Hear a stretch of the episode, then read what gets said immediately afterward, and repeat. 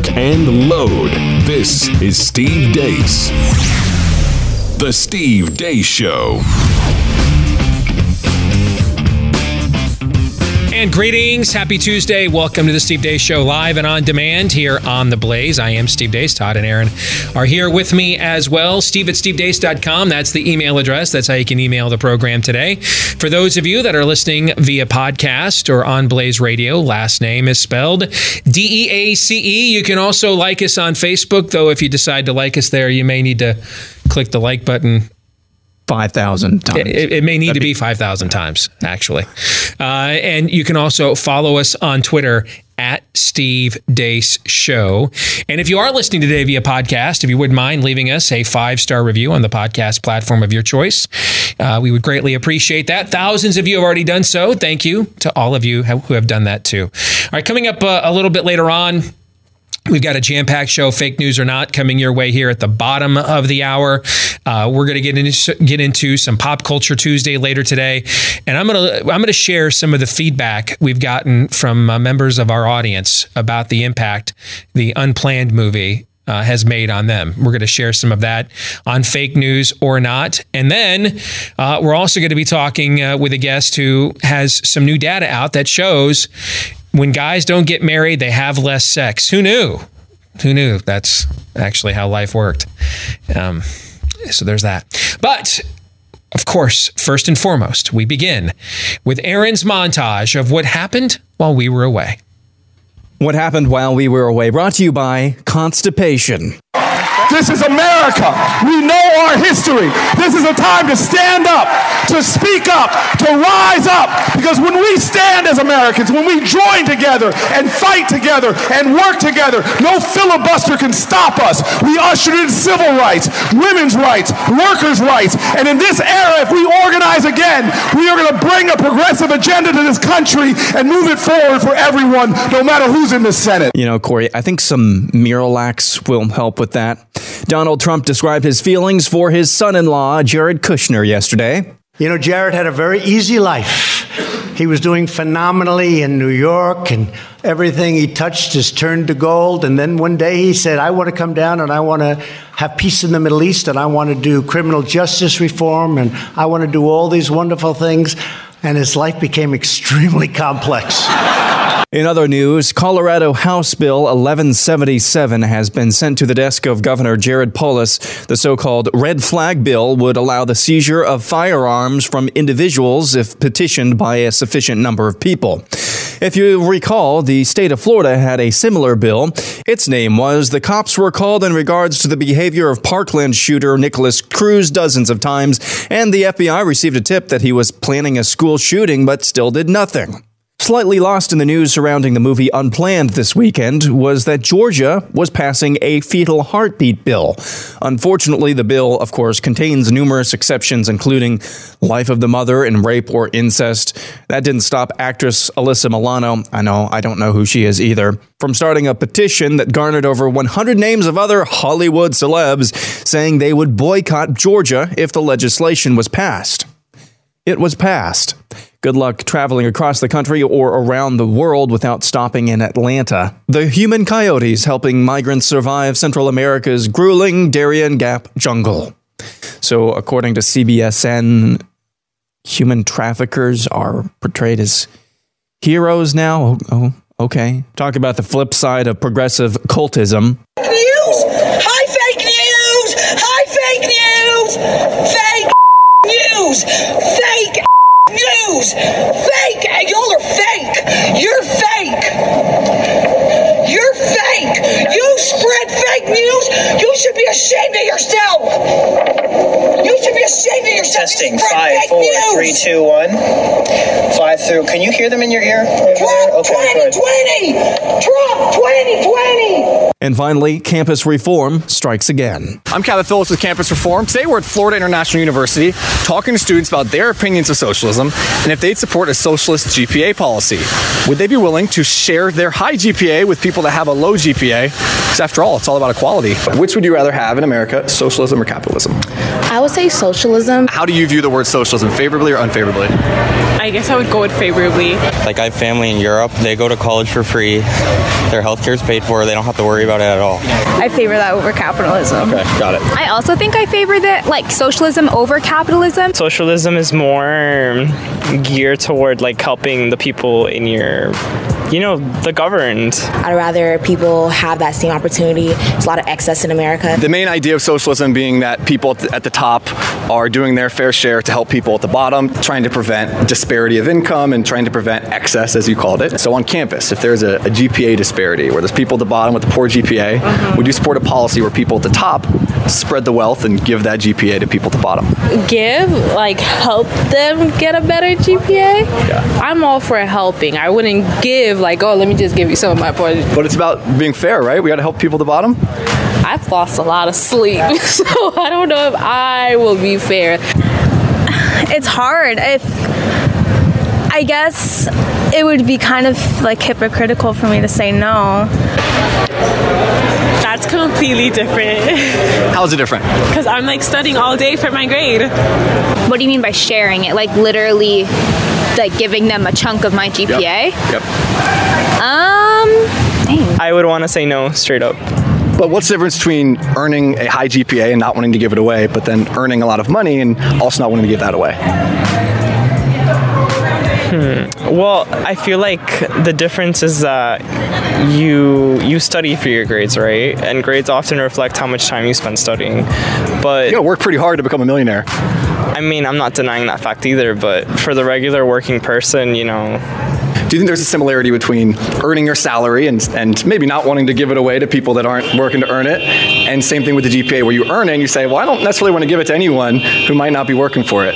Right. I think it's just that whole sense of thinking that no one's going to work for it. I mean, I sacrifice a lot to get my GPA. You know, I I don't um, go out as much as I'd like to, but that's for something like a greater goal in the future, um, the way I see it.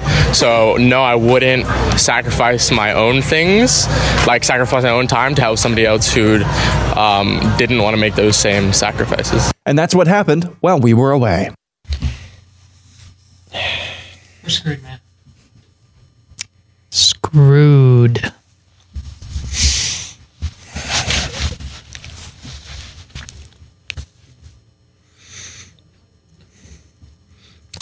I want to spank and hug every last one of them.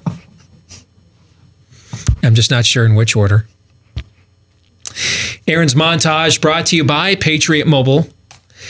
Uh, restricting free speech is restricting truth and the left has crossed the line, attempting to silence conservatives across America, like the shadow ban uh, that they attempted on the unplanned movie on Twitter over the weekend, the shadow banning we have received on Facebook. Uh, the the problems are contemporary here at the Blaze. Steven Crowder has had recently with YouTube. I believe uh, Lauren Chen's run into the same problems with demonetization over there as well. It is time for conservative America to wake up uh, and to fight back. And one of the ways you can do that is, is with veteran led Patriot Mobile, America's only conservative cell phone provider. Every phone call uh, helps to protect your constitutional rights. Every bill helps to fight for your freedom because you get the same reliable nationwide coverage you already have and know your hard earned money is supporting, though this time, conservative organizations uh, like uh, PragerU and Alliance Defending Freedom, for example. And with plans starting as low as $25 a month, why wait? Don't wait. Call right now. 1 800 Patriot is the number. If you use code BLAZE when you call, they'll waive your activation fee. 1 800 A Patriot, code BLAZE. Oh, or just visit the website patriotmobile.com slash blaze patriotmobile.com slash blaze switch to patriot mobile today and let freedom ring well let's get to uh, some of the items in aaron's montage and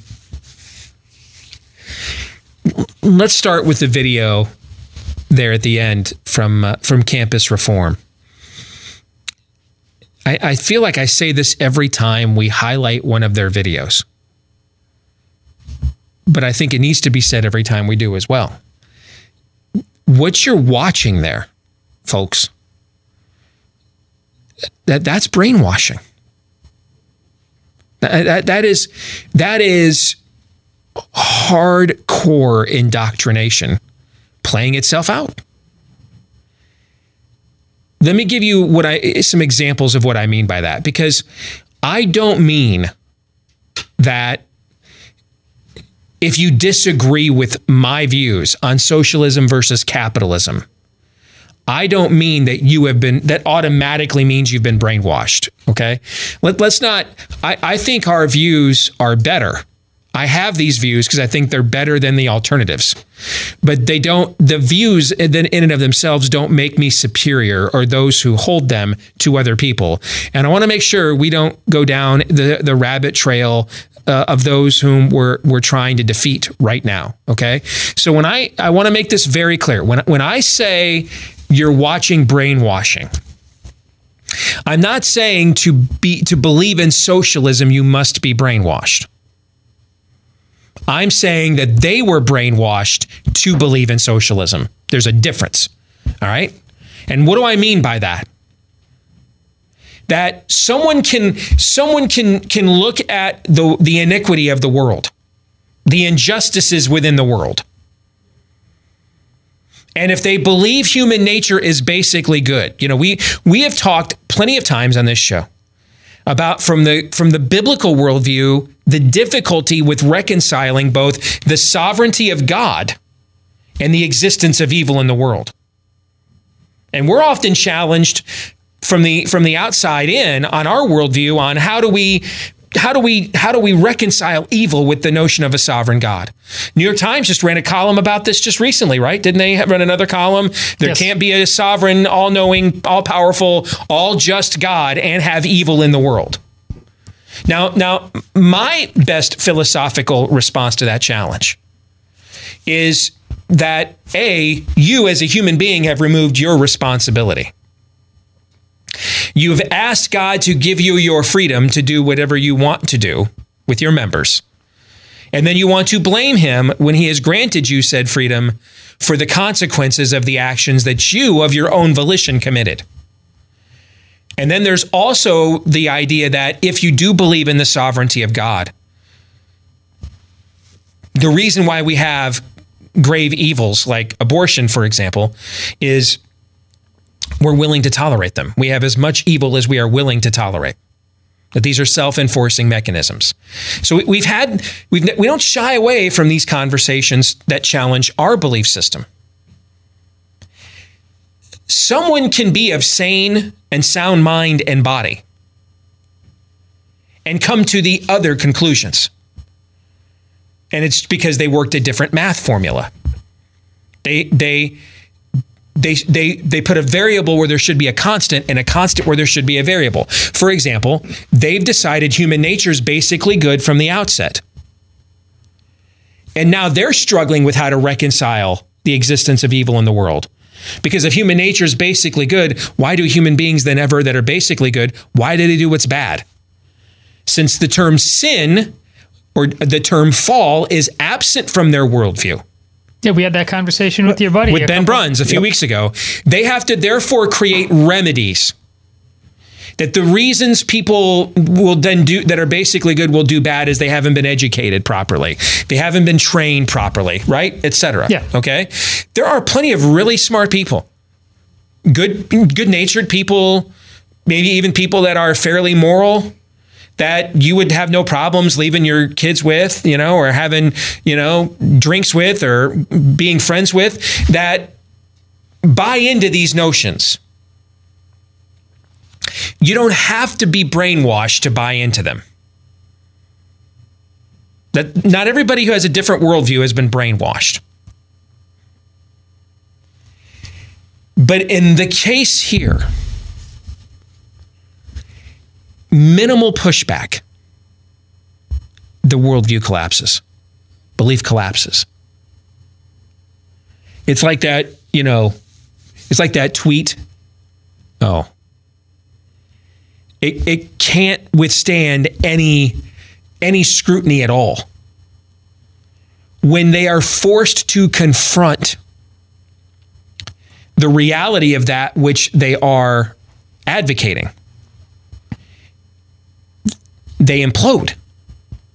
because they weren't taught a hermeneutic, meaning they they weren't taught a philosophical um, uh, inculcation. They were given a non-critical thinking indoctrination, and then they were told that no people that are smart disagree with you. And anyone who does disagree with you would only do so because they're a racist, they're a sexist, they're a misogynist, they're a xenophobe, or a homophobe. There are no rational reasons whatsoever to hold to hold a contrarian view other than lower your these are debased lower life forms that reject enlightenment offhand. And so when they are then said, here is the here is the first person consequence of what you believe. It's similar to what you've seen me do with abortionists in the past.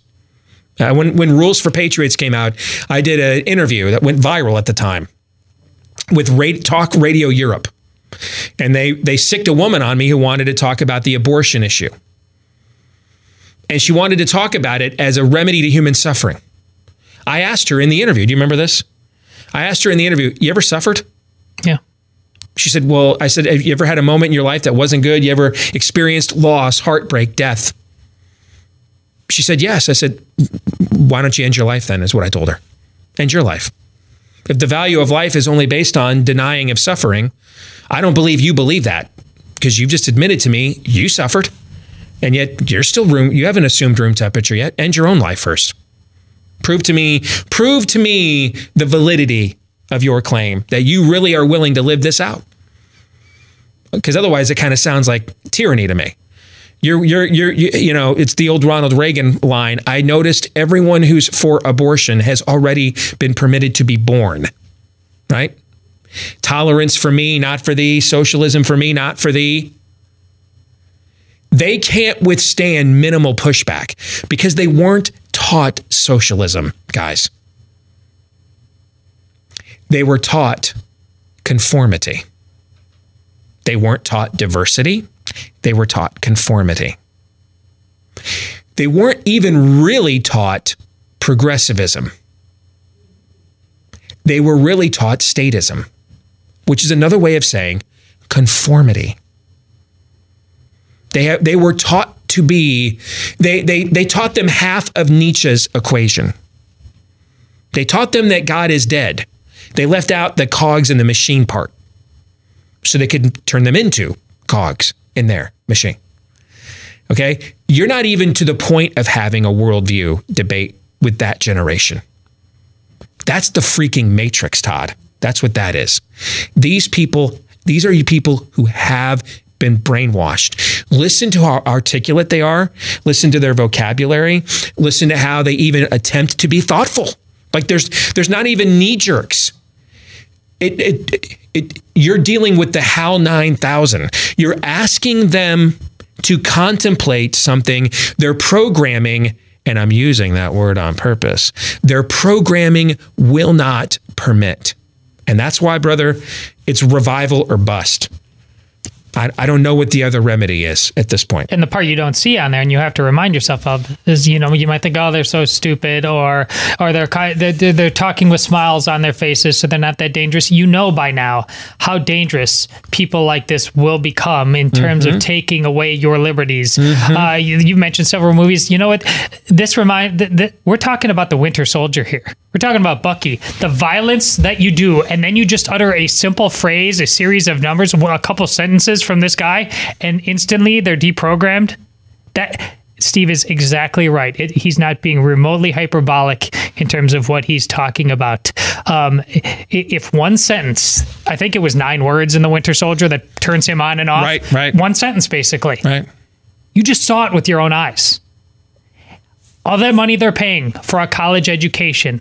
And if one sentence can unravel it all, the amount of things we need to rethink are legion.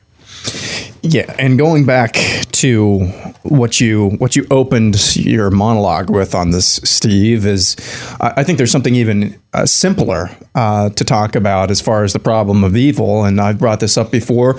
How can a good um, God allow evil to exist? How can good exist without the presence of evil? For how can you distinguish that which is good if there is not that which is evil? So, how can God be good? How can a good God allow evil? How can God be good without uh, without evil in the world? So, there's that.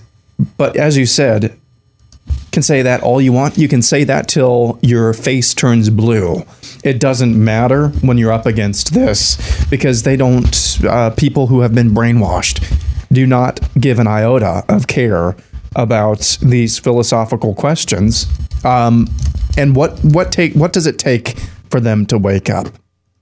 Uh, that is, that is the question I think that needs to be answered, but we don't want to figure out the answer to that question because if it is as deep, if the programming is as deep as we believe it is, and as you articulated, Steve, mm-hmm. that which will cause them to wake up either will be a spiritual revival or, and maybe I'm drawing a distinction without a difference here, and I probably am, something calamitous, either personally or at a macro level. We don't want, we don't wish that on our fellow human beings. Um, if they don't know Christ as their Savior, as as I think these people have articulated, but that's what it's going, I think, to take. I, I think we think that revival will happen in some sort of vacuum and it'll be um, just sunshine and daisies and and um, you know the, the the child will lay down with a lion and and and maybe it'll happen like that god's capable of anything but most of the time i would say that revival is um, comes about after after you get the whip after you get the the dad's belt i think that's what we're looking at right now You have to understand too, you're way beyond. You know, this is where we got to take back the school board. You're, yeah, yeah, that's, uh, you know, that's, that that's like slapping a condom on your daughter's boyfriend after she tells you, "Daddy, I'm pregnant." We're way past that, guys. Way past. You know, all those people in that video, they're not 12. They're adults. They're voting right now. They're the ones holding the signs Beto is Christ. Exactly.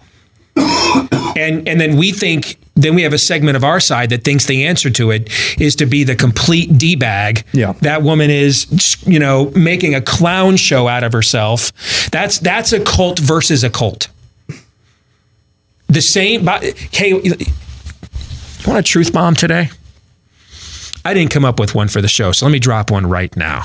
All right, here's here's today's truth bomb brought to you by my new book, Truth Bombs. Confronting the lies conservatives believe to our own demise. Let me give you a truth bomb. The same source and entity responsible for the brainwashing you see from those college students is either laughing or at the very least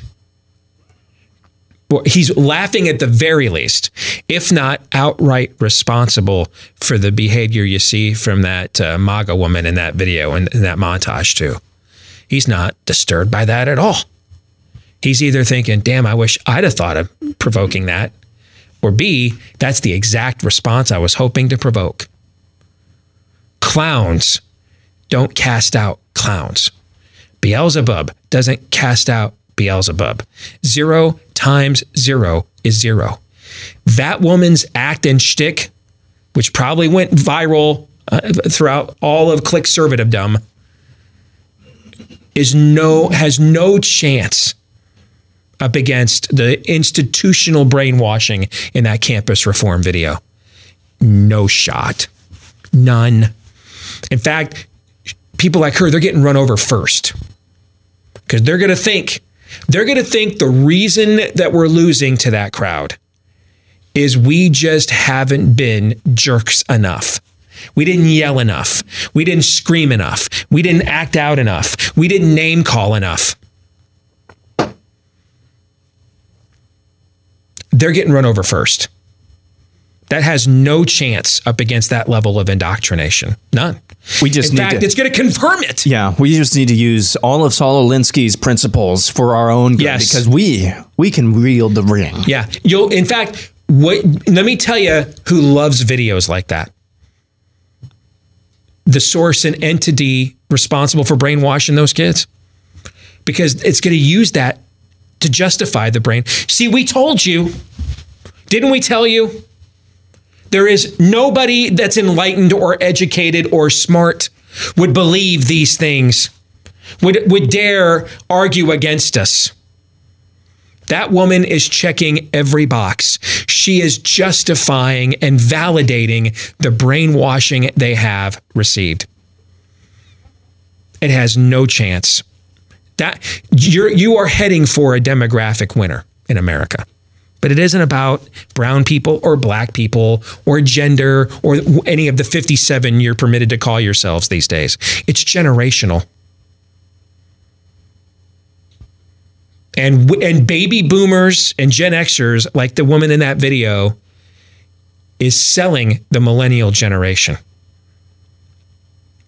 on the the new paganism. She's endorsing it de facto.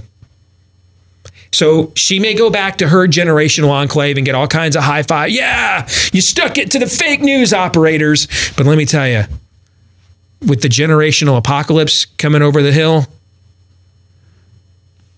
no shot. All you did, in fact, was convince that generation that's been brainwashed that what their brainwashers told them about the previous generations that believed in these old ways. You just confirmed yourself. You lived up or down, depending on your perspective, to those stereotypes. So, congratulations. You went viral. I guess that's what everybody wants nowadays. Do you have itchy ears, ear pain, or that plugged up feeling? Are you constantly asking people to repeat themselves? If these problems sound familiar, you could be like millions of Americans forced to visit the doctor for a professional ear cleaning at some point this year. But now you can get the exact same professional results in the comfort and convenience of your own home and without a prescription as well. It's called WaxRx. It uses a physician developed technology that safely and effectively removes earwax buildup and then soothes the ear with a pH conditioned formula. And you can try WaxRx today risk free. Just go to usewaxrx.com and use the offer code radio. Usewaxrx.com. It's all one word. That's the website. Again, no prescription, no doctor visits, no waits, no copays. Get it right there directly to your home. Use it right there in your own home.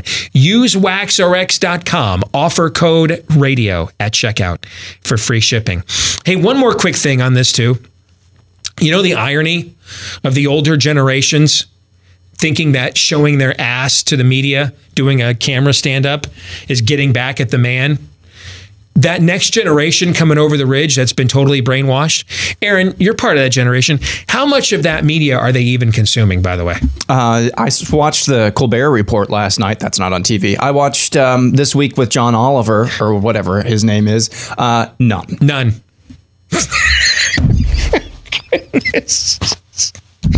So you're you're making your stand. Listen. And showing your rear end to news sources that the next generation totally brainwashed aren't even consuming to begin with. Listen, there's a reason. There is a reason why our friend Bob Vander Plaats opens up every event he hosts with uh, that that media is at with "Don't be that guy." Yeah. that is the ultimate version of that guy. Even Yes. though it was a girl. Yeah, what Aaron's referring to is whenever they have a family leader has an event, whenever they have a break for a lunch or a potty break, Bob will always take the stand and say, All the media is here. They're waiting for you to be clown yourself. They are looking to do the story of the crazy Christian conservative. Don't be that person. The person. movie Unplanned even did that within its own movie. Yes. Yeah, they Yeah, did do that true. within its own movie. You're exactly right about that. We'll come back. Fake news or not is next here, live and on demand on the Blaze. Stay tuned.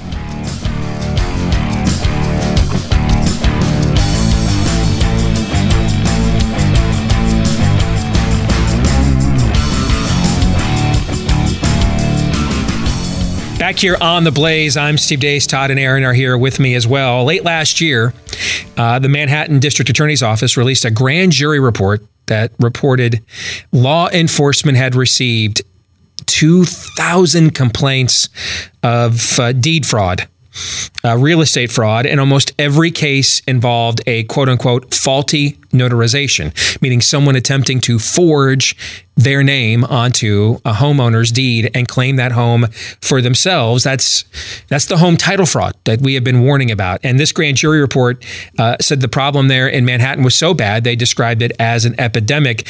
And criminals are now looking for vulnerable properties. They scan the obits, they pour through public records, then they can take uh, as little as a forged deed to transfer ownership uh, liquidate your equity, maybe put your home on the market, like what happened to a family in Philadelphia over the winter. And once this goes down, it's almost impossible to reverse. Protect yourself. Uh, for most Americans, their homes are the most valuable financial asset investment they'll have over the course of their lifetimes. And for pennies a day, you can protect that investment with our friends at Home Title Lock. They'll put a virtual barrier around your home's title and mortgage. You can go to HometitleLock.com right now and register your home to learn if it's already been targeted, stolen. Uh, that's a free title scan and report, normally a $100 value, but free for our family here today at The Blaze at HomeTitleLock.com. That's HomeTitleLock.com. Let's get to it. This week's edition of Fake News or Not. Now, remember, we've changed the way we're doing this now. We're focusing exclusively on angles, sources, figures that are meant to uh, meant to convey the truth to people like us. Are they doing so? So I present the clips, and then Todd and Aaron, you two get to decide: is it fake news or not? Uh, we have a new NBC News Wall Street Journal poll that has just come out, right? And it talks about the, the Mueller report, where Americans are on this, et cetera. But there was a really interesting sort of nugget buried inside of this polling. And it shows that Americans, to the point that Jonathan and Rick are making here about what people talk about sort of here on television versus in, in their living rooms, people just aren't that tuned into the story. People saw more news coverage and were more engaged in news coverage of a lot of other stories, the Access Hollywood tape, the firing of James Comey, than they were of the Mueller report. You can see it here. 39% of people said they were seeing a lot of news coverage about it. I, and I wonder how something like this, knowing this, might inform the Democratic discussion moving forward on the campaign trail for, for Nancy and for Sahil here. Well, I think that it gives Democrats an opening to not have to talk about the investigations as much. And I think we saw Democrats uh, talk about health care excessively leading up to the midterms, and that was such a winning argument for them. And now we have Trump last week saying that he wants to double down and repeal Obamacare, which is a real losing argument for the White House, at least. I think White House aides were quite worried about Mm-hmm. that. And so I think that we'll see these sort of policy contrasts where, um, you know, Democrats could potentially play on healthcare being one of them, climate change being another. I think a key vulnerability for the Trump campaign is what does the state of the economy look like in a year? So here's why I included that clip. And you guys tell me if you, you think I'm right or wrong, okay? Uh, I, I, I think that's complete and total horsebleed. I, I thought I was missing something. Yeah, and I think it has. I think it, I think if I were sitting there next to her on the stage, it would it would last. Uh, it would last up against minimal pushback as, as long as those young people did to the ca- in the campus I, reform I video. We were still watching the campus Yeah, reform uh, videos. that- quite that's just that that is that is th- that's the bubble talking to itself. Democrats circle an jerk. opening to talk about other issues. What? Yeah. It- it- First and foremost, guys, the Democratic Party lost uh, incumbents. Incumbents. Not just even in open contested seats. Incumbents from offices from city council to state legislature to Congress to governor. Democratic incumbents lost almost a thousand elections from 2009 uh, through 2016. What would have occurred? What would have transpired that would have created a dynamic where Republicans would hold the governor's offices simultaneously in Massachusetts, Maine, and Illinois? or Maryland and Illinois for the first time since um, Ward was originally hard on the beef last night. What, what occurred during this time that caused there to be more elected Republicans in national office?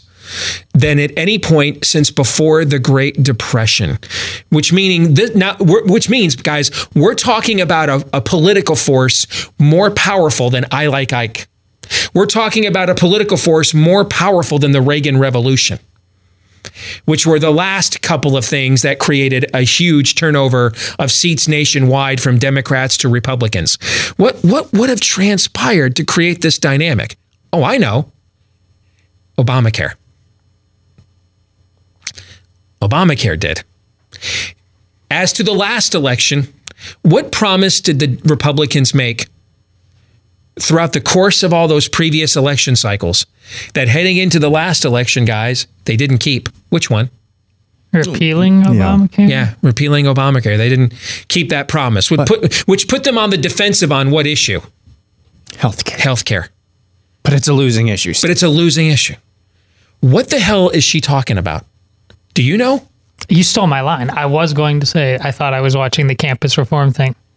It's. I mean, it is. You It's guys bunk. watch. You guys watch Arrested Development. You know the show. I mean, I don't know if you guys do, but if you watch the show, you know that the Forget Me Now is basically a roofie that one of the one of the main characters keeps uh, taking in order to make himself forget about things. That's what she is trying to do to the country. Yeah. No, no, no. This is uh, another word for gaslighting. It's just. It's That's a, that's exactly what gas. That's exactly what it is. I, I, I I know I'm, I know I'm a shill now, but frankly, the president's instincts to revisit this issue as an unchecked box, as one of the biggest promises they made to the American people that they let the American people down, he's actually right. It's everybody in Washington, D.C. who gets up in the morning and, and one of the first things they read is Politico. I'm telling you right now, I can just tell you for a fact. I know even prominent conservatives that you love are obsessed with what gets written in the pages of Politico and read it first thing every morning. The president's instincts to revisit this issue are right. Are right. It's everybody in Washington, D.C. Um, uh, guys, no one's voting on climate change next year. Okay. I, I, that entire analysis is hot garbage. Did you want to add something to that? I was just going to say it, it. We think of young people uh, as hysterical who can't be talked down off anything, but campus reform showed you that you know it, it's really not that hard. If you get them in a mob, a bit large group of people, it's hard to settle them down. You get them like that, you'll get them to like, oh, um, yeah. But with that one, that one is all in. That one is the one running the Planned Parenthood uh, uh, business in uh, Unplanned. They've been doing this for so long, you you, you, you can't talk them down. So the, the the equivalent of doing what campus reform did. You, you just got to show it. You got it's the Jehovah's It's- Witness thing. it's They just keep blinking. You know, um, gaslighting, that term didn't really come into ubiquity until Donald Trump was on the scene and everybody on the left Mm-hmm. And to be fair, he's done his fair bit of it as oh, well. Oh, yeah. No question about that. But it's funny. It is convenient that we only know what that term means now um, by the same media that like does it every every day. Yeah, and to use your unplanned reference, that woman there at Politico, it's like that scene in Unplanned. She is literally looking at you and saying, "We are a propaganda provider." That's what we are. Our propaganda is what pays for your sick time, your vacations. I mean, that's a line right out of the movie. Just substitute abortion for propaganda, and that's what she's doing. Now, the rest of these, though, I don't think are as cut and dry. They will be more difficult for you guys, I think, to decipher, especially given who is going to be in the next clip, Todd. This is uh, going to be in your wheelhouse. Watch this. I, I think the idea of closing the border is a bad idea. I understand why the president's doing it. He's upset with Mexico. He has every reason to be upset with Mexico. Mexico could solve this problem. The people that are coming over, that are flooding, that are creating this this crisis at the border, are not Mexicans. They're from they're, they're and Mexico is letting people from Honduras and El Salvador and Guatemala come through their country, stacking up up at the border, not controlling any kind of flow of immigration. So the president is, you know, he does this. He sort of flails and and, and makes what I think are not particularly helpful uh, charges against Mexico. But the, the core of the problem is Mexico, and he need, and he needs to go after them. Jay John. Fake news or not, gentlemen, what do you think? Uh, That's fake news. It's not coherent to say uh, that this isn't the Mexicans' fault. These aren't Mexicans who are coming here. That a that's there are coming here, but of course there are a lot of other ones coming through. But they're coming through Mexico, and the government of Mexico is on the hook for that. And Mexicans live under the arm of the government of Mexico. I, I th- th- we're both Catholics, Rick. but you, you you're making a utopian argument out of place. There there are real world messy things that must have and I have sympathy for the fact that they were born in that place and I wasn't. But in order to keep this place the place that it is worth being born in, you, you, you cannot just simply say, aw shucks, since there isn't a neat and tidy version of how we need to do this, we're going to continue to do nothing at all, Rick. It's it's in in in uh, incongruous to say on the one hand, no, we should not do what's within our jurisdiction in order so that we might get other countries to do what's in their. I what what what kind of Yeah. sense is that? Um, this uh, Todd Todd is right, and he's going to the right place with understanding the the messiness of all of this and having compassion on on those who were born in countries uh, with not uh, without as much. Um, to use a, a very uh, polarizing word, privileges we have in the United States. Uh, but to say that we should not close down our own border, even though that's within our jurisdiction, but we need to make sure that Mexico is doing its own job. Um, if you're going to say one, I think you can say both, but you can't have it one way or the other, if that makes sense. All right, here's this next clip. Is this a shot across Uncle Joe's bow? Watch. This is 2015, and there you see Ash Carter being sworn in as defense secretary, and Joe Biden is touching uh, the wife of Ash Carter, puts his hands on her shoulders, nuzzles in, and asks her, uh, says, whispers something into her into her ear. Guy. Could this be a problem, a serious problem, especially uh, as Julie points out in the Me Too movement period? Yeah, it could be for. I mean, I think a lot of conservatives are saying, "Hey, hang on a second. All of a sudden, it's news that Joe Biden is handsy with women. This has been a conservative meme for eight years at least, and that video you just played is one of many examples. I think it's very clear that Joe Biden is not going to win a wokeness primary, and if he tries to, he's going to fail. And I think between not necessarily this story, but a lot of the shots being fired already, these are warning signals from the left that if he gets in, they're going to make his life miserable. And I think he needs to be fully aware of that if he decides to jump in. All right, so Todd, you get this clip, and Aaron, you'll get the next one. Fake news or not, that analysis from Guy Benson at Town Hall. A guy just stole our talking points from like yesterday, didn't he? I mean, this is we, this is what we said, and uh, he's absolutely right. Uh, I, th- he's not capable of going woke, uh, as as you wrote to Steve. He's he's a man out of time. Uh, this this party has moved on. He might save the party from itself, and if he does that, it'll be one of the most remarkable t- political turns in all of American political history. But that ain't happening. Aaron, you get this last clip. Finally, and, and you have said that you, you believe that this has hurt your four children, and understandably, nobody would want to see their mom and dad fighting out in public. Well, that's not true. Some people would like us to fight. I, I, I don't most people. Some people take a little I don't bit think too much children glee over the wa- situation. Want you to fight. I guess the question I have to ask, bottom line, final question: Has this hurt your marriage? Oh, Chris, what are you, Oprah now? I mean, what am I on a couch and you're a psychiatrist? I think that's a really inappropriate question, and here's why. That's the pla- that's the line over which not, nobody should have crossed. So, if you want to talk about uh, policy issues, policy disagreements, the fact that my that the fact that George Conway, my husband, would prefer that I not work in the White House, um, I guess you can ask those questions. The president has weighed in. I've weighed in as modestly as I can. Uh, but now you're asking a very personal question, and I would say to you, you should go ask it of many people. Okay. Because I see messy lives living in glass houses all over both cities in which I in, in which I mean, I, I would only point out, and look, I, this is not something I'm comfortable talking about. Your boss. I'm surprised you would the ask the, about- the president did call him the husband from hell. So. Well, I'm sur- I'm It- just surprised. That, I'm surprised that people would ask that question. Um, I have seen home wreckers on TV as marital experts. All of a sudden, it's very amusing to me. But I think people know they cross a line when they're talking talking about people's marriages, all this stuff about leave us alone in my private life. Um, my family has a right to their private life also. I have Okay. children who are 14, 14, 11, and 9. And the reason that this gets so much coverage, particularly by the mainstream media, is because George Conway now agrees with them. He shares their views about? President Trump and their goals. But you know what? If you read George's uh, op-ed in the Washington Post, the headline didn't match the op-ed. He was talking about the Mueller report, the Barr memo, and I think that they just they take glee in this, and people should have thought have thrice play it out. before they crossed a certain line over the last. couple of Kellyanne. I, I, you know, as I said, I'm not comfortable asking it. It is what people are talking about. I know we're short on time. Aaron, fake news or not? Total fake news. Why would you even go on there and answer any questions about your husband, anything pertaining to your husband?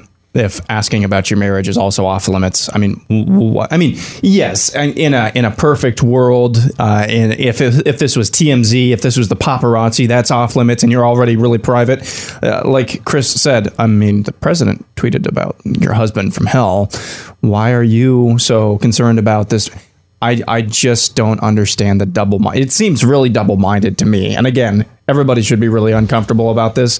This is like seeing a couple in high school, although I wouldn't know because, you know, I have some school, but like seeing a couple in high school just get into a fight with each other in the hallway over some stupid, trivial matter. I just, guy, give me a break. I agree with your analysis of the clip, but in terms of, of how she politically handled that, that was that was a maestro right there, guys.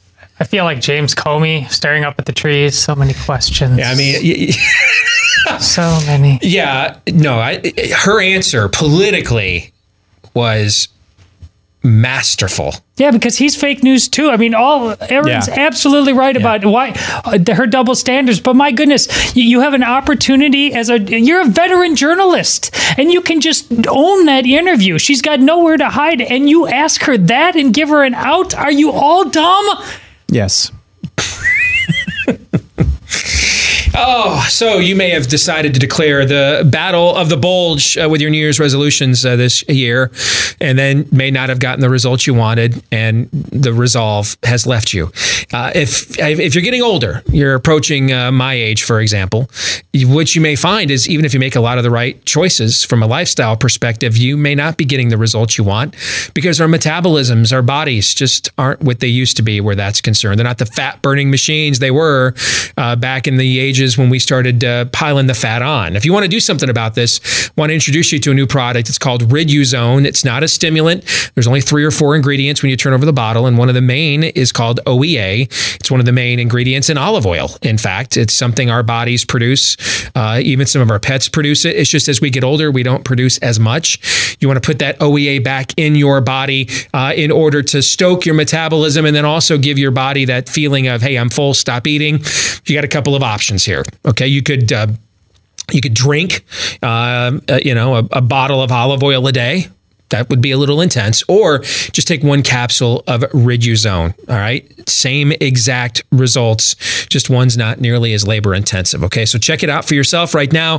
They're running a 30% off a three month supply if you use my name, Steve, as a promo code when you visit the website, riduzone.com, R I D U Z O N E. Riduzone.com, promo code Steve to get 30% off uh, your first three month supply right now. Get back up. All right. If you've fallen off the wagon, get back up. You're worth it. The people who love you, who care about you, they're worth it too. That want to see you around healthier, longer.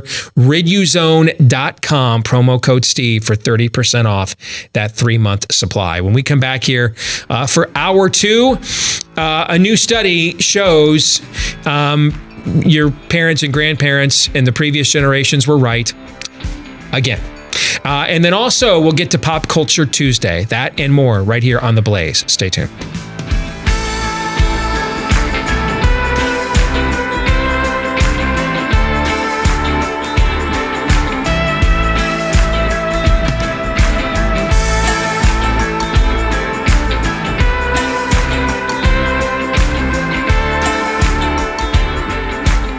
Back here with hour two of the Steve Deace Show, live and on demand on the Blaze. If you are listening to us today via Blaze Radio, uh, thank you. If you're listening to us today via the podcast, if you could leave us a five star review on the podcast platform of your choice, we would greatly appreciate that. Don't lie if you don't like the show, because you might be like, dude, I think your show sucks.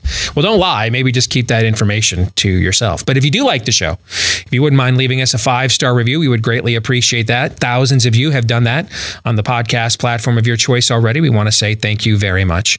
Steve at stevedeace.com is how you can email the program, D E A C E. Like us on Facebook, but you need to click that like button on Facebook about 47 times for one of them to register because apparently Facebook hates us. And you can also follow us on Twitter at Steve Deace Show show. Spring has sprung. That means it is uh, home buying and shopping season, and now is uh, as good a time as any for you to check out our friends at Real Estate Agents I Trust. It's a company Glenn Beck and his associates started a few years ago because they were frustrated with real estate agents that talked a good game but then didn't deliver the desired results when needed the most. And you may hear other referral services advertised elsewhere. I recently was listening to a podcast and uh, they were advertising a real estate agent referral service sponsored by the National Association of Realtors. I'm sure it's all well and good, but understand when an advocacy organization like that uh, is sponsoring the referral, th- their primary focus is helping agents find customers. Uh, in the case of Real Estate Agents I Trust, this is primarily focused on helping you, the customer, find an agent worthy of you. All right. Agents that have volunteered to be vetted, to be scrutinized, they've been transparent about being held accountable and now you can get dialed in to selling or buying your home fast and for the right price right now. Uh, check out the website. Realestateagentsitrust.com is where you need to go. Realestateagentsitrust.com. Well, we made a reference to this study last week and, and just kind of in passing. But but I, I think it needs more of a conversation. And Brad Wilcox is here with us. He is a visiting scholar at the American Enterprise Institute, director of the National Marriage Project at the University of Virginia. Brad, Steve Deace here on the Blaze. Thanks for joining us today, brother. How are you? Doing well, Steve. How are you? I am uh, better than I deserve. When you saw the results of this study, I don't know if you chuckled like I did. Okay, but you know it it, it is fa- it, it, is kind of a, a farcical how how we try as best we can in our new spirit of the age progressive era to run away as far away as we can from the old truths and the deep magic, so to speak, and yet man keeps biting dog nevertheless brad and so this study comes out. Gee what, what happens when for the first time in american history a 28 year old male is more likely to be living at home with a parent than married with a kid what happens when we have the lowest birth rate of any generation of 20 something women in American history? And yet we've been untethered from any sexual morality whatsoever and the sexual revolution. So that must mean that all of these young people in their prime sexual ages are getting off more than any other generation just without the shackles of being a parent and a husband and a and a and a wife uh, and that's not what the data is showing here, Brad. Uh, you wrote about this for Politico last week. Can you share it with our audience? Yeah, you know, what's striking is that what we're seeing is what's been called a sex recession, where both for adults in general and for young men in particular, a record share of Americans are not having sex. Um, about 23% of young adults today are reporting they haven't had sex in the last year. And again, this is kind of a record high. So, yeah, it, it is striking, Steve 50 years into the sexual revolution, we're seeing more and more Americans not having sex. What would now they don't want to accept you and I's um, rationale for this, which is pretty simple. You're far more likely to have sex when you have a, a, a lifelong consenting partner who's available and living in the same home as you. It's probably more readily available. Okay. They won't want to accept that because the consequences of accepting that blows up their entire scam, right? So, what's their alternative worldly explanations for this uh, seemingly non sequitur, Brad? Well, you know, it is striking that you know your point is correct about marriage. I mean, it is the case that uh, married young adults have a lot more sex uh, on average than their uh, than their unmarried peers. Although it's also, of course, important to note that if you look at the unmarried young adults, there are a share of them who are having you know lots of sex, um, but there are lots of, of those folks who are having no sex at all. So sort of ironically more inequality when it comes to sex among the unmarrieds and a lot more equality when it comes to sex among the married. Um, but you know, I think actually among among progressives there is a recognition, a growing recognition that the decline in marriage among young adults is certainly part of the story. Um, the family scholars that I follow who are on the left have acknowledged that marriage is an important part of this story. What's interesting though is that they are now, I think, beginning to kind of poo poo the significance of this decline in sex. Uh, they're calling it a moral panic around uh, less sex for young adults. Um, which is just kind of you know ironic given sort of where they might have been um, on these questions say 20 or 30 years ago but again it is striking that 50 years in we are seeing now dramatic declines in sexual activity for today's young adults especially young men did i hear you say they're de-emphasizing the importance of sexual behavior because I don't know, man. I, I just turned 45 years old. Okay. I'm the product of a 15 year old mom who found out when she was 14 over Christmas break uh, in 1972 that she was pregnant from her high school senior boyfriend. And then three weeks after Christmas break ended, Roe v. Wade came from the Supreme Court, which was the ultimate flag planting of uh, of the sexual revolution. And you know, people in my age group, you know, we're the first post-abortive generation. We have changed how we define obscenity, how we define speech. We have changed how we define counseling accreditation, academic accreditation. We have we have we have literally changed every fabric of American society in order to accommodate the preeminence of sexuality according to the progressive worldview. We only spent 50 years changing everything about America to accommodate sexuality. And now the people who convinced us to do it are telling us, psych, really? It's not that important after all. Yeah, well, I think you know from their perspective, it's sort of about the, the quality of the sex and and you know, I guess. Well, that's, yes, that's, yeah, you're you're. So, uh, that's the right answer, Brad. Yes, that, that it, it's it, it's nonsensical what they're claiming but yeah, it is ironic that now they're kind of de-emphasizing the importance of actually having sex per se. You know that you know, so that we are in a weird moment culturally here. But again, in terms of like the issue, it is I think an important one because we're also seeing in some new research that we're doing actually this week is that this decline in sex is linked to a decline in happiness among young adults, especially among young men.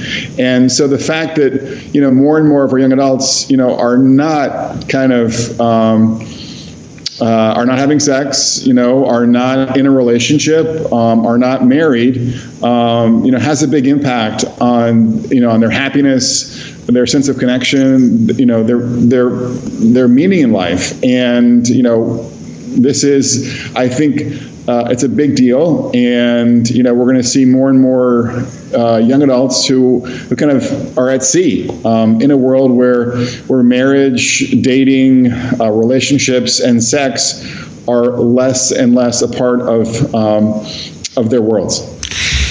I agree. It is a big deal. So let's let's let's look at it seriously. Well, I, I, I would argue I've been serious in pointing and pulling their pants down because the, the, the, every lie they've tried to tell the culture has uh, has blown up in their faces. But for the fact the fact that we as a culture accepted these lies now there are real world consequences to this. And one of the things i'm concerned about you know that i hear you saying brad is we are in the opening salvo here the opening throes of the cultural devolution that we have seen out in the pacific rim and in the far east uh, where birth rates are chronically low, marriage rates are chronically low, and we've got this weird mixture out there of of technological revolution um, and and asexuality have happened where men are saying i can I, that sex is nothing other than the release at the end of the act And so there is nothing else happening here other than I require a release.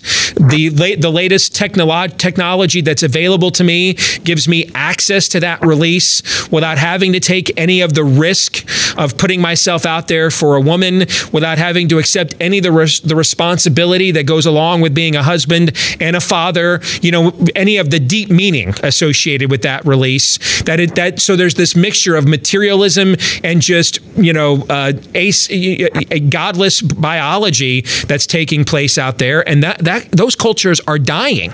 They're self extincting as we speak. Are we kind of seeing the opening salvo of that here in the West right now? Yeah, well, at the at the end of my piece in Politico last year, when I was kind of reflecting on you know where this could take a dangerous turn, you know, I mentioned kind of the, the Japanese pattern, um, and uh, you know, as you know, in Japan, they're losing about a million people every five years when it comes to their population.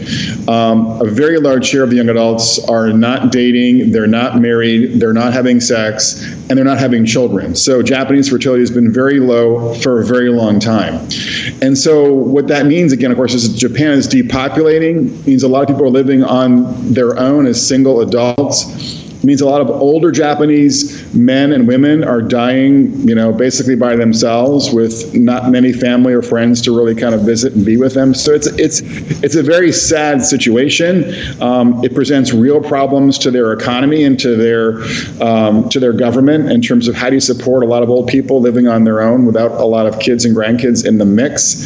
And so we haven't yet gone to the Japanese mode. We're, we're at a fertility rate of about one point seven five kids per woman on average in the U.S. Um, and Japan has been below 1.5 for a long time.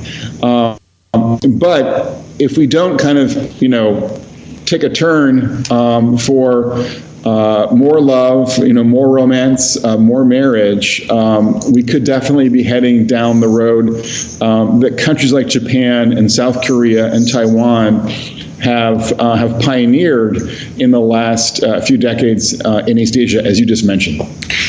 Brad, in recent years, I've tried to help our audience not to see those they disagree with with the same straw man arguments that are often promulgated against them you know? And you know, with the new movie unplanned and and my pro-life activism that's an issue we talk a lot about on the show. And and as to give you an example of what i mean by that we, we've tried to draw a distinction between people who are pro-aborts. They're in on the death cult I mean, it's a sacrament to them. And then there might be people who are pro choice that haven't really considered the full biological, moral implications, may think it's bad for them, but they don't want to feel like they're judging somebody else. And, and how you would how you would address somebody that falls into those two camps is totally different than if you just painted everybody that's not as pro-life as you with a broad brush, right? I want to apply that same thing to this to studies like this one. How many people when you've looked at how the left has reacted to this, what's the ratio of people on the left that have said, you know what?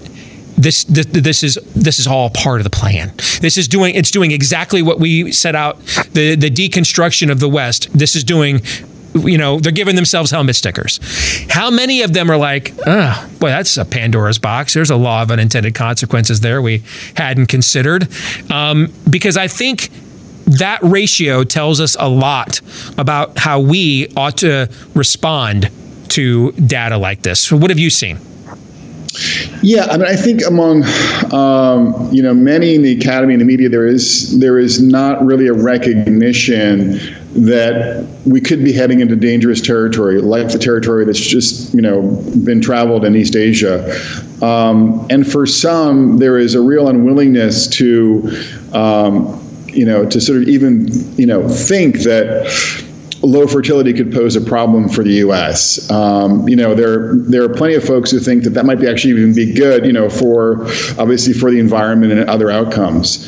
Um, but I think, you know, given the implications of sustained low fertility for our economy and even for kind of the health of the welfare state, um, you know, I think more sort of center left scholars and journalists are going to you know, in the next couple of years, come to realize that a Japan style, you know, uh, family trajectory um, would pose real challenges for the country and even for their own kind of um, hopes and dreams uh, politically as well. Final thing then along those lines, where are the people that um, don't care about what the practical consequences of this are?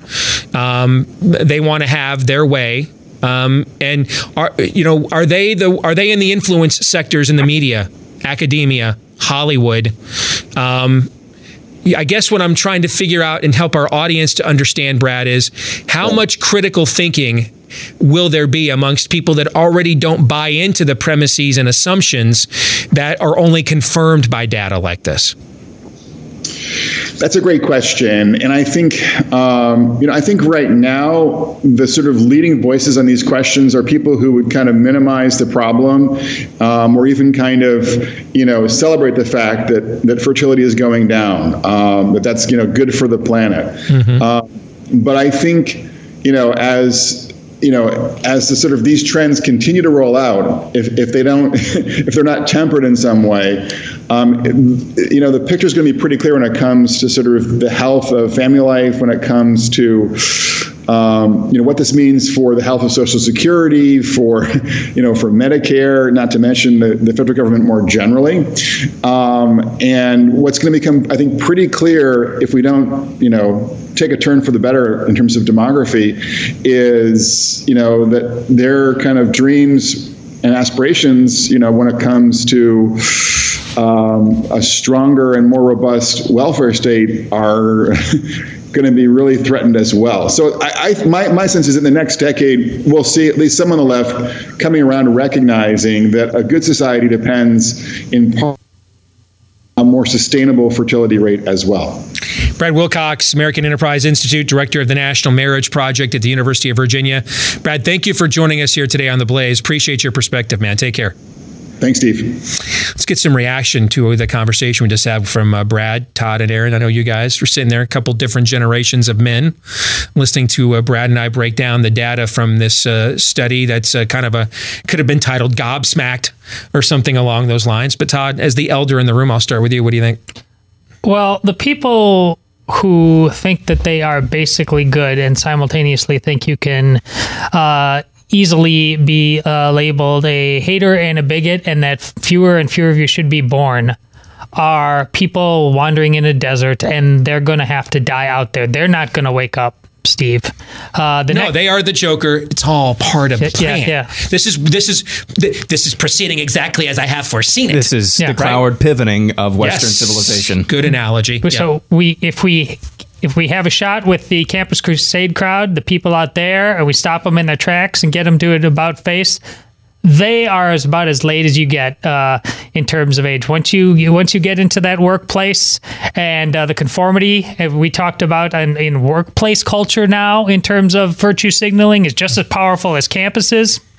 Uh, game over. Aaron, let me give you a chance to respond before I comment on what Todd just said. Yeah, this is not this is not entire. This shouldn't surprise uh, anybody. I, I chuckled as well as you, Steve, when he said that some on the left are saying, "Well, it's not really a big deal that people are having Sex less doesn't matter now. sex." Yet at the same time, how many genders can you be on Facebook? Right. Your entire identity is built around what you think should be between your legs and what you want to be between your le- your entire identity. You are you lead with that now. You are at the top of the food chain, the intersectionality food chain. Chain. If you are a Muslim, atheist, vegan, pansexual, lizard person, um, that that makes no sense whatsoever. And to say that people on the left saying, uh, "Well, yeah, it doesn't matter now," that should tell you one thing. And of course, this is just anecdotal, but it should tell you one thing. This was never about freedom. This was never about freedom to have more sex with whoever you want at any time. This was about iconoclasm. Yes. As soon as you can just, well, okay, uh, you got we got you nibbling on that bait there. Uh, why don't why don't we throw in some bigger bait, and then pretty soon you start taking the bigger bait and the bigger bait.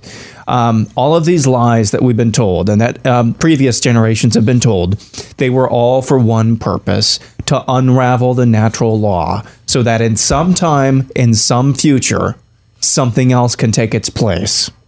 You were made to be ruled. That's what this is all about. You know, if you've watched the the devolution of the West from the uh, progressive pagan iconoclasts that Aaron was just talking about, and you if you're older than Todd and I, then you have you have lived through a very interesting transition in your life. In that you began uh, believing that the biblical Judeo Christian worldview was against free speech. You began believing that it was against individual autonomy and critical thinking, but was for a, form of forced conformity. And you began um, being told that that worldview was against sexual uh, gratification and fulfillment, right? and now you've lived long enough to see the the biblical worldview is the worldview that is now promoting free speech, individual autonomy, and uh, e- expression. And now apparently we're going to have to be the pro-sex people now too. Okay, isn't it funny how this has how this is completely uh, the shoe is on the other foot? And you know why that happened? Because all of those other previous claims were lies. Now that doesn't mean that people that have have have preached the Bible or wielded the pulpit have, have that everybody that has had that responsibility or claimed that mantle had uh, did it reasonably, responsibly, were worthy of the mantle they claimed, were honest with it. Okay, but this is why the, the objective truth of whether Jesus walked out of that tomb is so important or not. Because the claims of Christianity are based on the authentic historicity of an event. Did it occur? And why is that so important? Because it rests on the character of God, not the character of men. Every other system rests on the character of men. I mean, every other system. Islam rests entirely on whether Muhammad's claims that the angel Gabriel spoke to him in a cave and said, recite, and gave him the Quran. Was that true? And really, it's based off of whose claim? His. So therefore, the, the character and integrity of Islam is ultimately based on the character and integrity of a man.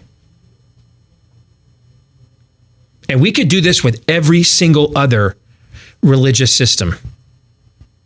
One of the religious systems surging amongst Aaron's generation, because it's de facto atheism, is Buddhism. Where did it get its name?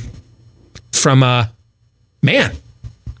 Every other system, every single other system, every last one, is based off the credibility of a man.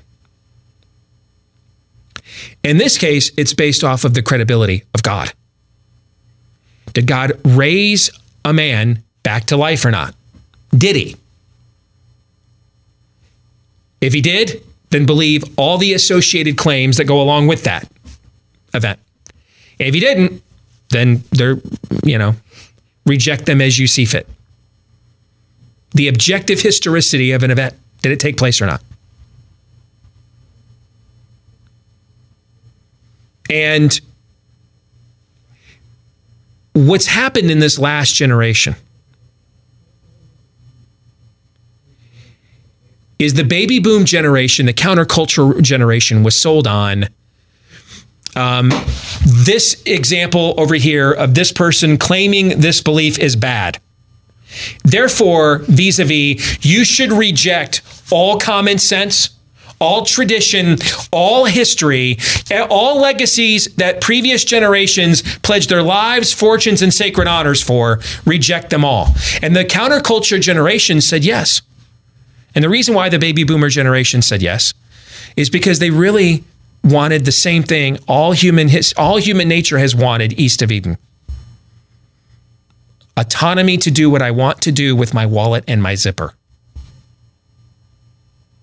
And so they said yes, because they just wanted something to give them permission to do what they wanted with their wallet and their zipper. Well, now, Uncle Bingo, though, it's time to pay the generational check. The bill still comes due. And now you're going to find out, you know, you've heard me talk about liberals and leftists. You're going to find out who's who. Because the liberals were the people that just wanted government to let you have the permission to do that which God said was dumb and immoral. The leftist wanted government to compel you to do it. The liberal might think, wow, this didn't work out the way that I thought. Still might not be willing to accept the explanation as to why. But they might look at this data and think, you know, what did we do wrong here? While ignoring the truth hidden in plain sight, the nose, you know, it's, it's, as simple, it's plain as the nose on their faces. The leftists, they're ecstatic at this news. Remember when I told you before that gender dysphoria, tranny madness in America is not the rejection of gender? Remember when I said this recently? I didn't I said it wasn't the rejection of gender. We have it backwards. What did I say it was? The worship of it. It's not the rejection of gender, it's the worship of it. We're not the ones claiming you have your your inherent value is based off of what's between your legs those peddling the dysphoria are. We're the ones telling you you're so much more than that. And that if you don't find your fulfillment in that, it's because there is much more to life than that. We're the ones telling you that. The tranny madness people, they're the ones telling you that nothing, your life will have no meaning unless your feelings line up with your genitalia. That's the worship of gender. That's the same thing that happened here with the sexual revolution. That doesn't mean Christianity and the Judeo Christian worldview has not struggled with undue sexual suppression, sexual legalism. That doesn't mean the church has. Does the church have a perfect scorecard where this is concerned? No, we just talked about that earlier. No, and it's it's one of the reasons it opened the door to this lie. Okay? But the sexual revolution wasn't wasn't the seeking of sexual gratification. It was the worship of sexuality. Whenever you worship something other than God, how's that work? How's it work out? Does it pan out? What's the ROI on that all throughout human history? Bad. Bad. Never has an ROI. You always end up in bankruptcy court every time. Every time. And that's what happened here. And now we're going to pay the penalty for it. And now the same people that told you, now see, the truth is now coming out. Pardon the pun. The truth is now coming out. See, it was never about sexual gratification equals sexual e- equals self-actualization. It was always about diminishing the imago Dei.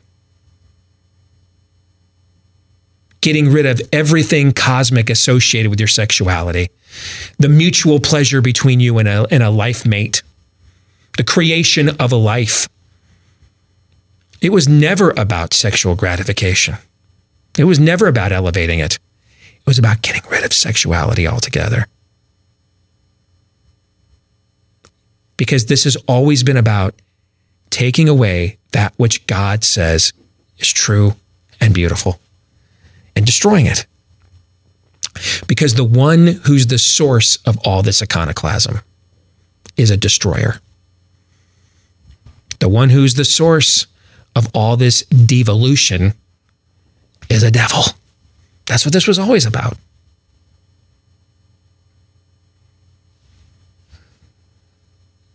And here we are. And one of the ramifications of that 60 million dead children. And the new movie Unplanned is seeking to step on the neck of that shibboleth of the damned. Lots of you have written me about seeing this movie the weekend. We're going to share some of those notes with you in the audience here when we come back in a few seconds here on The Blaze. It'll be Pop Culture Tuesday here on The Steve Deace Show. Stay tuned.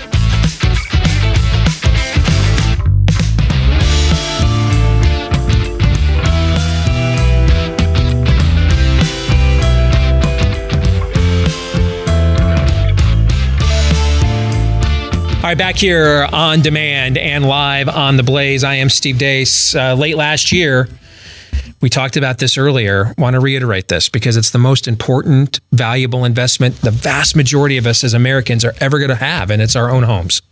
You need to protect it. You know, I mean, uh, Manhattan alone, their DA's office had a grand jury report last year, uh, 2,000 complaints of potential home title fraud. And almost all of them involved a faulty notarization, meaning someone attempting to forge their way on to someone else's uh, deed. Uh, don't let that epidemic impact you. Uh, pennies a day is all it takes to protect that valuable investment, your equity, your own home. Don't let scammers get their hands on it. Right now, they're scanning obituaries, they're pouring through public records, looking to see whose home title is vulnerable for them to take advantage of. For just pennies a day, our friends at Home Title Lock, they'll put a virtual barrier around your home's title so that you don't have to be the next statistic, all right? And find out already if your home's title has been compromised or targeted as it is. You can find out for free. It's normally a $100 value, but their title scan and report is free today to our family at The Blaze. If you check out their website, hometitlelock.com, go there, register today, get your free title scan and report, protect your home. HomeTitleLock.com. That's HomeTitleLock.com. All right, Pop Culture Tuesday, gentlemen. And we've been getting a lot of reaction to the new movie Unplanned, and I've saved a few that um, I think kind of speak to the impact of this film. And I, I wanted to spend our Pop Culture Tuesday this week when we take a look at the intersection between uh, culture and conservatism. I- wanted to save some of these and share them with the audience. You guys ready? Yeah. Um, this is from Heather in North Carolina. I wanted to share my story. Um, in 2004, I became pregnant with my fifth child. It was a surprise, but we were excited. We lived in uh, New York at the time. The baby was a girl and due after Thanksgiving. The state of New York required a bunch of sonograms so folks could determine if they wanted abortion or not. On July 4th, I got a call from my doctor because after reviewing the latest ultrasound, they were concerned about the baby size. After having four healthy babies, I didn't take it that seriously. I figured I'd just have a smaller baby. But when I walked into my doctor's office, he put his arm around me and said, How you holding up? That's when I knew there was something seriously wrong. They pushed us to get tests so that we could know the extent of the problems before the abortion cutoff date. I told them that no matter what was wrong, I would never abort my baby.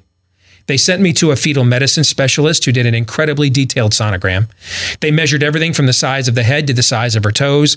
This doctor also wanted to push for an immediate diagnosis and rush the results so that we could beat the abortion cutoff date. I also informed him that I didn't care what was wrong with my baby. I would never abort my child. I'll never forget the look on his face when I told him that. His face softened and he said, Well, that makes my job a lot easier. I can take my time. We got the diagnosis on August 4th. She had thanaphoric dysplasia. I think that's how it's pronounced. It's the fatal type of dwarfism. It's characterized by a normal torso, extremely short limbs, a bit of a clover leaf head, and a tiny chest cavity.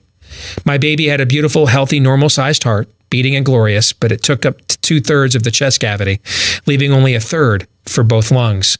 And that was the problem. There simply wasn't enough lung capacity to sustain life. Than- than- thanaphoric dysplasia is fatal 100% in the neonatal period. I asked the doctor how long she would live. He didn't have much of a bedside manner. He said, I doubt she gets her first breath. Then he said something I hadn't planned on. He said, That's not the problem. You're amassing too much fluid. With your previous history, your chances of going into labor early are great. In all likelihood, if you go into labor outside of a hospital, your uterus will burst and you will bleed to death, and we will lose both you and the baby. He continued, the best case scenario, if, you go into labor in a hospital, is that your uterus will burst. We'll have to do a hysterectomy and a major mop up job, and then you'll lose the baby in utero. That wasn't what I wanted to hear. I knew the risks. My solution was to stay close to the hospital. We put a bag in the car, and I didn't leave the area. We didn't go for long drives. We didn't go hiking or for long walks. I stayed within five miles of the hospital. I didn't want to risk my life, but at the same time, I felt like my body was her life support. And as long as she was inside of me, she had that beautiful heart beating and she was alive. We told our family and the kids that their sister was going to die. We told them everything that we knew as soon as we knew it. We didn't hide anything from them. They were nine, seven, five, and four at the time. We told everybody at church.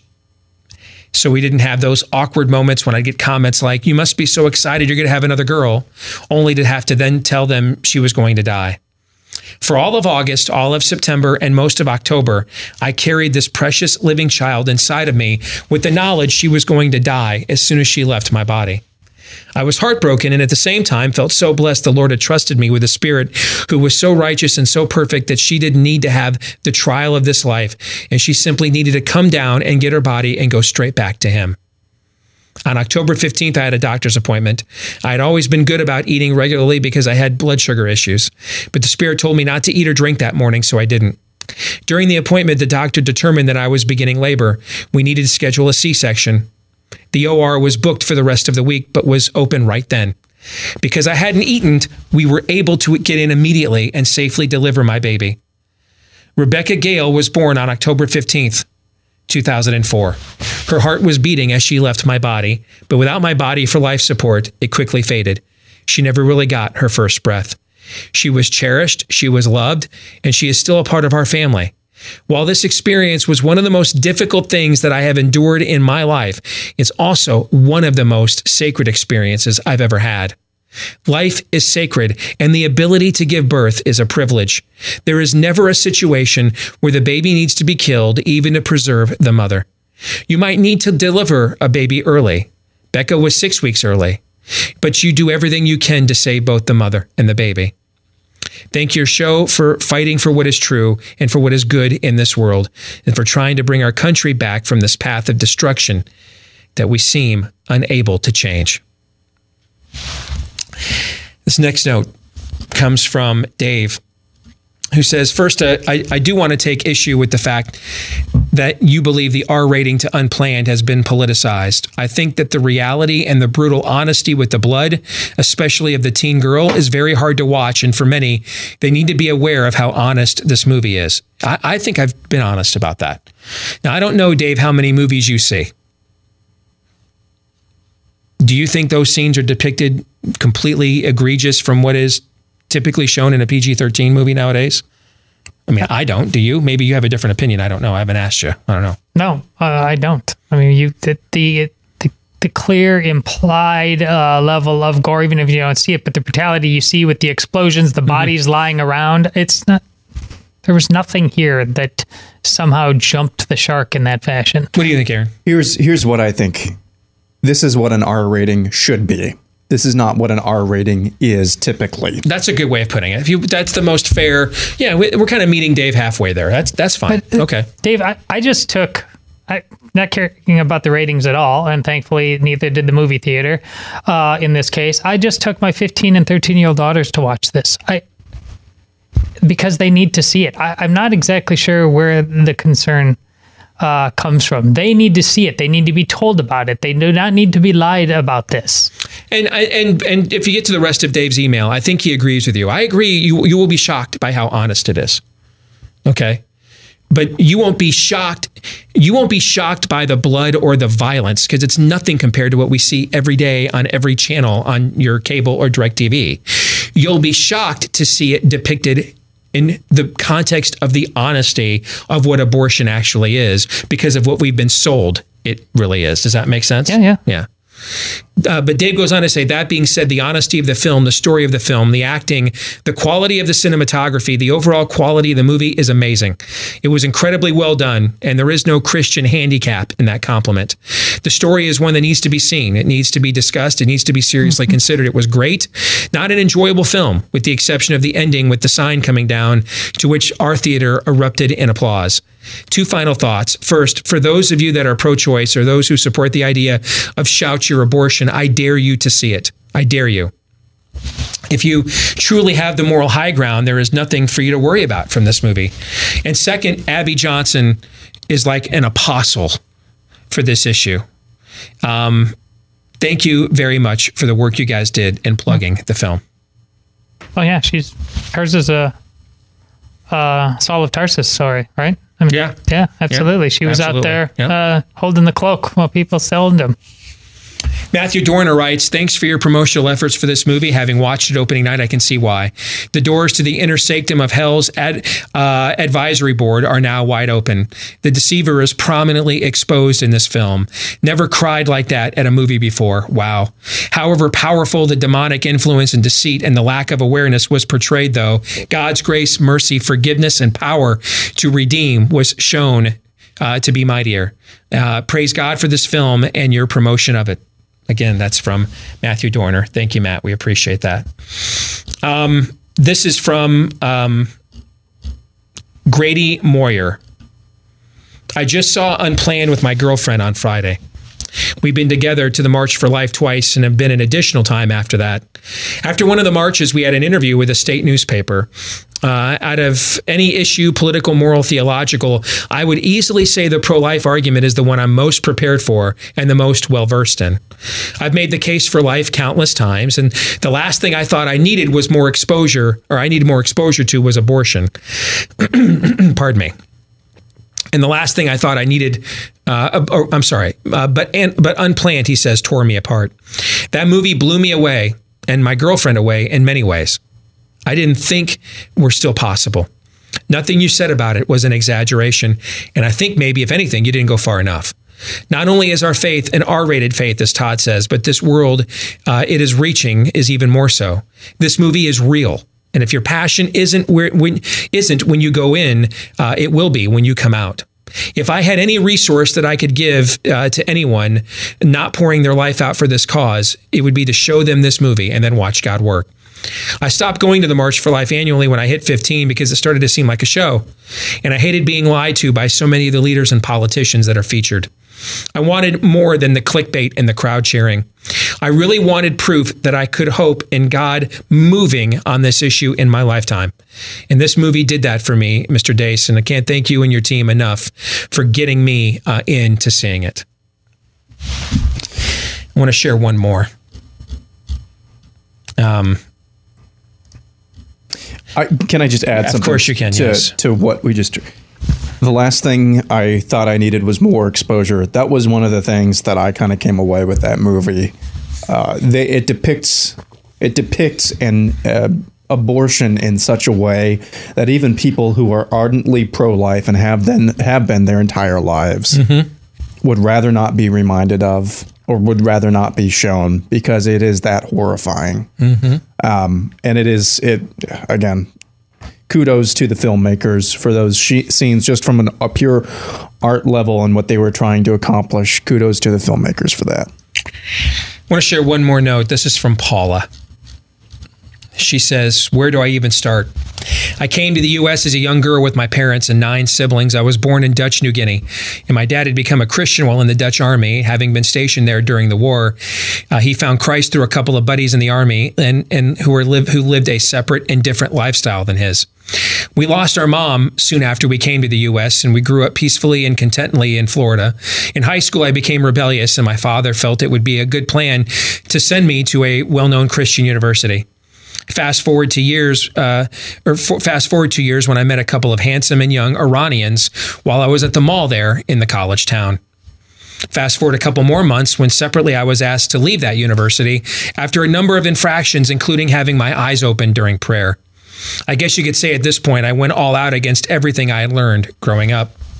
I especially rebelled after six months later being thrown out of another college because they found I, I had some Iranian college students, uh, or I'd known some, and they felt like they couldn't. Um, they they felt like they couldn't provide safety if these men decided to come and see me. This was 1982, shortly after the Iranian hostage crisis. I remember with vivid detail being ushered into a small inner sanctum and told by the pastor that I should read the Psalms and pray as he escorted me off campus unceremoniously. I have no excuse but my own. But when I went on to live a fairly dis- to very to live fairly rebellious the next couple of years, which included interactions with one of these men. Um, fast forward again. I'm now living in Virginia, where I was working in a research laboratory with my brother. I found myself pregnant with this man's child, not his the brother, the Iranian friend from college. But I was terrified to tell my brother.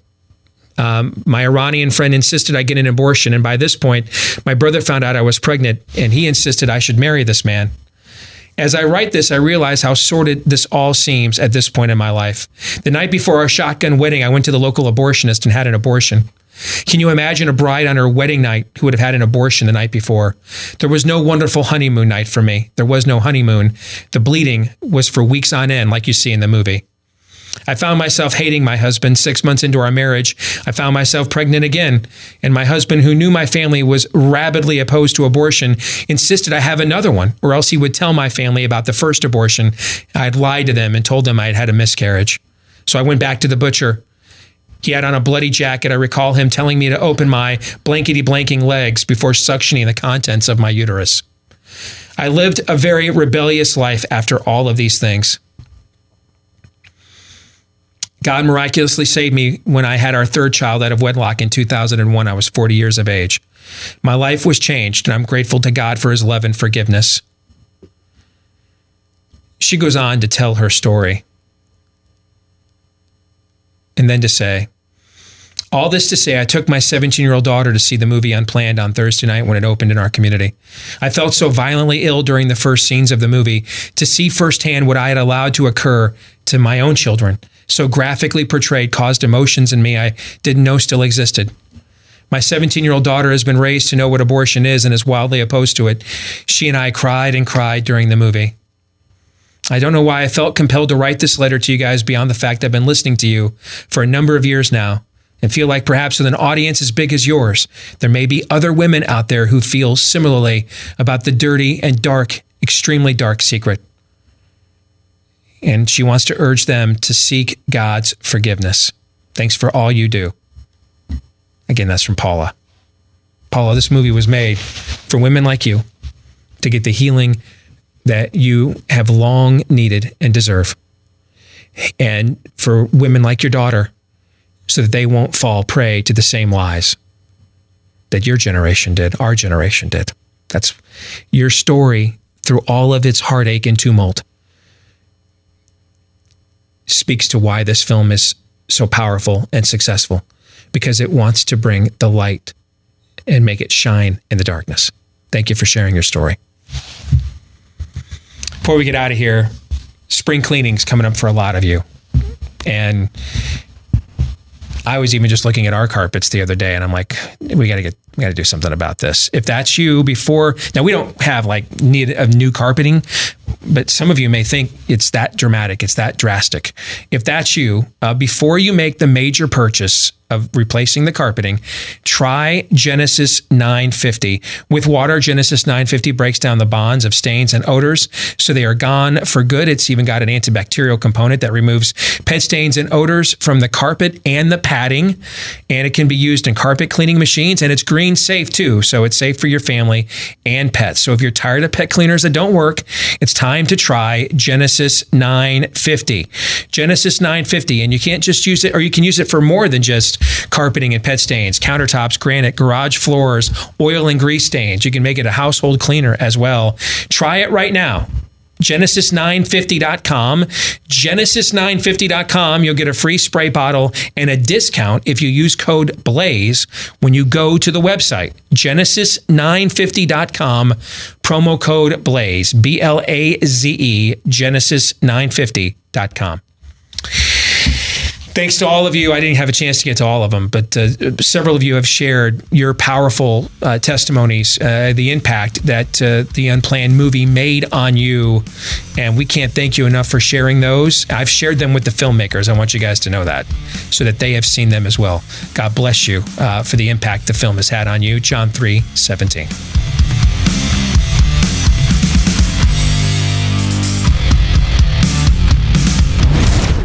This is Steve Deace on the Blaze Radio Network.